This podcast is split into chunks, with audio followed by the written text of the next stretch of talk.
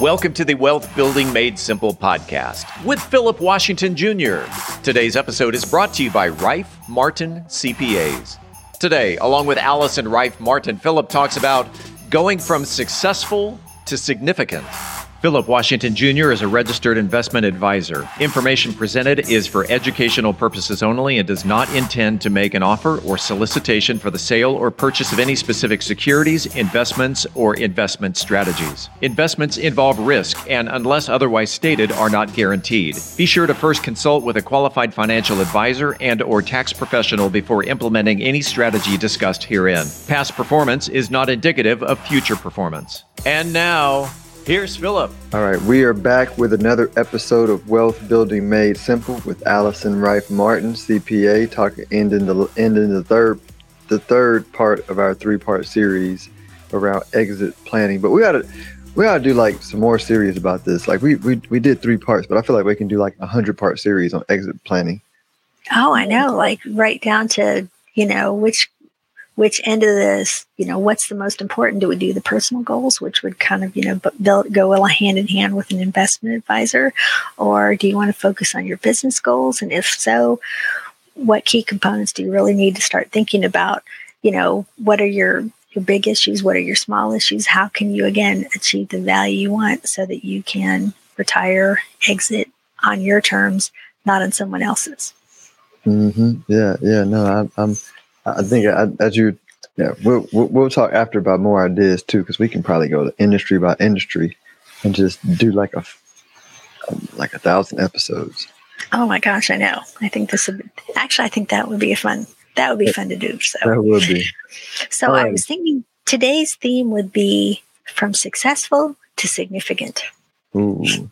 And again, success. What is what is your definition of a successful exit? Everybody has a different different definition of it, but basic, just like we said in the previous episode, was how do your personal goals align with your business goals? So again, if you want to retire with two million bucks and your business is only worth half a million, do you have enough of a time frame to to maximize the value of your business so that you can achieve that two million dollar goal? And as we've said before, a lot of us, understandably, because we are so in the grind, working in our business, not on our business, our focus is on income. But it shouldn't necessarily be income is obviously very important because we need income to live. But our most important focus should be maximizing our business value. Again, so that we can, you know, exit like we want.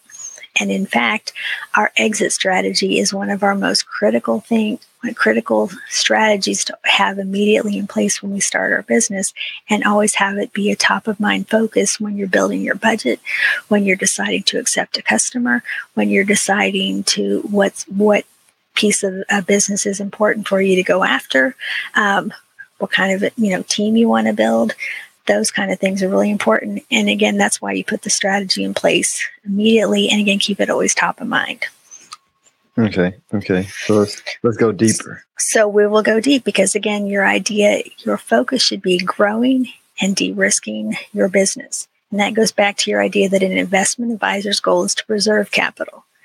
Business owner wants to grow it. So how do we do that? We can focus on uh, couple of key areas, which would be our team. Do we have we built a business that we want to bring it bring in the best and the brightest?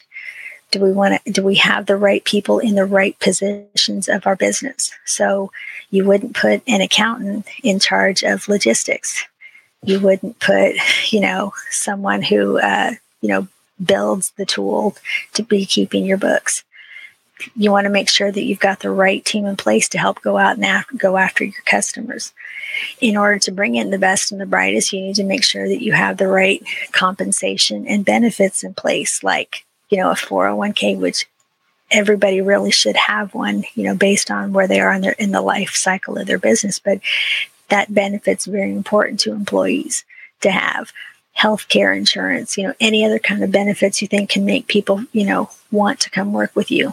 Do you have the right technology in place to help them be successful? And more importantly, do you have the right leadership in place and the right vision? Does your biz does your business something that they your employees are like, I have to come work here because it is like just what I want to do. Um, it's got the right purpose, it's got the right mission, and it's got the right leadership that will help me be successful so that I can help you, my business owner, and me fulfill my purpose in life. No, a, hundred percent. And I couldn't think of a better time for businesses to be thinking about this because you have you have on one end a lot of resistance and on the other end a lot of allowance. Right? Meaning meaning you have a lot of uh, people who own companies that are resisting change in the future and then you have a lot of owners of companies that are embracing it and when you have that opportunity and you're a business owner and you can you can you know like soothe out resistance in your organization i mean it's it's it's powerful the amount of people you're going to be able to attract because there's a lot of disgruntled employees you know working for companies that are you know like resisting change in every right. aspect of, of their yeah and you don't have a leader who's clearly articulating the mission of the business like you know CPA's businesses to help, you know, provide peace of mind to help make sure that the IRS doesn't send you letters and say, where's my, you know, where's the tax that you owe? Or to, you know, a whole host of other things. But, you know, have I articulated that well enough to my team that they know our job is to help our customers get peace of mind, you know? And same, you know, same with you. And it's just, you know, and haven't have I not just articulated it well, but are people like, oh gosh, I can't wait to help, you know, help save, be the hero to save the day so that, you know, my customer has peace of mind or whatever the product or service it is you have. And in fact, I know a business owner and he is cool as all get out, but, um, and it leads into the idea of picking the right customer. His family is a very big value, is an important value to him. It's important to him that he is home every night to have supper with his family. And he said that he will not accept a customer it, who doesn't, you know, doesn't believe in that as well too. Because if you don't put your family first, what's the point? Mm-hmm. And so that's kind of one of his his like criteria. It's like if that's not important to you, then I don't want to do business with you because you don't align with my values and the and the growth goals of my business. And I thought that's it's an interesting. It seems like a trivial thing, but it's not really.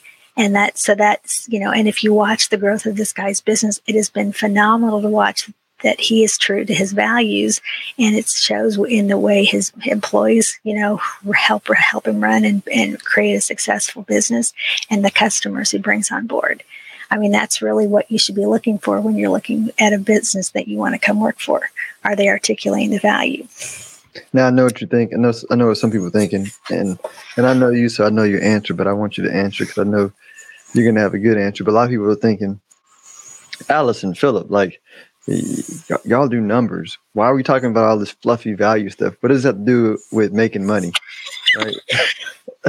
because if you put all the right pieces in place, you will make the money that I will help you account for, and you will get to help them preserve the capital to grow again to meet their deal. You can't make money if you don't know what you're making money for. Awesome. It's kind of the same thing about why for me personally, it's always important to know the business because I can't account for what I don't understand I'm accounting for. So for this particular business owner, where it's very important for him to have employees who are home at supper time and customers who are home at supper time, he knows what his goal is. His goal is to provide a great product to his customers, and it's all based on, you know, them meeting his his idea of what you know family time is. You know, his he, so he develops products that help them to do that. So uh, again, fluffy stuff, but he makes a lot of money doing it. Awesome. Yeah. The, the, uh, I feel like you just said the, the, the vision is the invisible presence that, that makes all the money. And then you get to count it and organize it and help them make sure they pay their fair share of taxes and not anything more. Right, exactly. So that's that's why again you're right talking fluffy stuff that it seems like something we shouldn't be talking about, but we absolutely should because our goal is to help you the business owner grow your business. Can't do it if I don't know what your values and your goals are and how how can I step in and help you get there. Same for you. Yeah, yeah, no. That, that's that's what makes you the only CPA uh, in business in Texas because you, you do both. yeah. yeah, I'd like to say I'm, I am. I'm sure that I'm not the only one, but oh my gosh. And so the, obviously, as we were talking about customers in terms of like, you know, looking at the core uh, areas of operations, do you have the right customer base? Are, you know, again, if you think back to the person's values of being home at supper time, who's your ideal client? You know, do you have the right are you heavily concentrated in one customer? And if they went away you'd like lose you know greater than 25% of your business.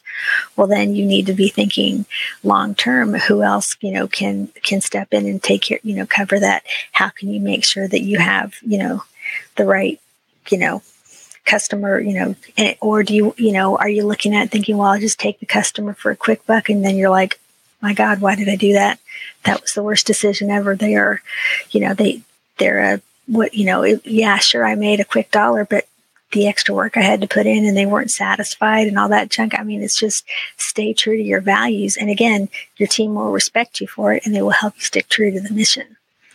So those are the kind of things when you think about your customer base. We've already talked about leadership. Um, again, that's really critical to you know the success of an organization. It's important to be sure that people align with your values.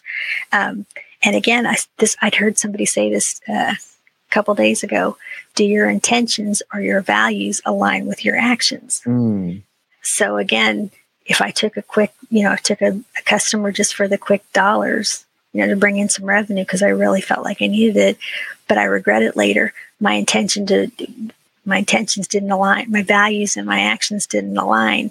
What can I do to change that so that I can bring in the right customers that I feel I can properly serve? oh yeah, that's that's such a good statement. Because as you were saying, I was like, yeah, I think about, I think about every customer that I felt, I felt it. I was like, ah, this is the wrong, this is the wrong client, and then I always, always learn something from it. Put it that way. Put it in a positive spin. I always learned that. Oh yeah, go listen to your feelings next time because you already knew this was not in alignment with with what you You're, wanted. Yeah, and I was gonna, and we have all done that where we're like, okay, look, I think this will work, but not really. And then at the end, you're like, I didn't really respect my boundaries.